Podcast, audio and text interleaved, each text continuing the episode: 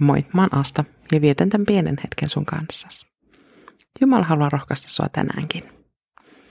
Ootko koskaan kuullut kintsukista? Se on japania ja muodostuu sanoista kin, kulta ja tsuki, korjata tai paikata.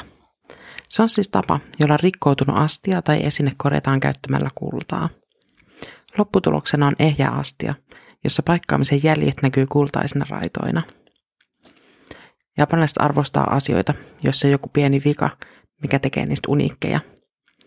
Mä oon kuullut heidän hullaantuvan lasitehtaan tehtaan myymälässä kakkosluokan astioista etsiessään sieltä niitä täydellisen uniikkeja esineitä. Tämä on asia, mikä me suomalaiset voitaisiin oppia japanilaisilta. Jumala suhtautuu meihin ihmisiin, niin kuin japanilaiset tehtaan myymälän tuotteisiin. Jumala on luonut sut ja mut uniikiksi. Me ei olla kakkosluokan tavaraa, vaan se, mikä me nähdään valuvikana, on jotain erityistä, mitä Jumala on sinun tarkoituksella luonut. Toisinaan käy niin, että astia särkyy. Silloin Jumala ottaa esiin pensselin ja kulta-astian. Aikaa kuluu joskus paljon, mutta lopputuloksena on ehjä astia. Ehjä sinä, jonka palaset on sovitettu taitavasti paikoilleen ja saumat silattu kullalla. Se, mikä on ollut rikki ja haavoilla, on korjattu ja korostettu. Lopputuloksena on astia, joka on arvokkaampi kuin alkuperäinen. Onhan siihen lisätty aitoa kultaa.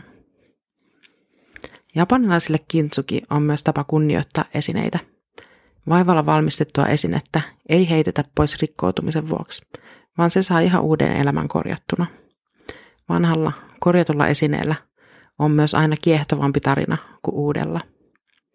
Meissä arvet kertoo tarinoita siitä, että jotain on mennyt rikki – mutta nyt se on parantunut.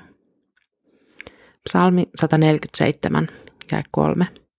Hän parantaa ne, joiden mieli on murtunut. Hän sitoo heidän haavansa. Rukoillaan. Pyhä Jumala, sä parannat murtuneet mielet. Keräät hellästi palat talteen ja korjaat särkyneen sun rakkaudellas, mikä on kultaankin arvokkaampaa. Amen. Siunausta sun päivää.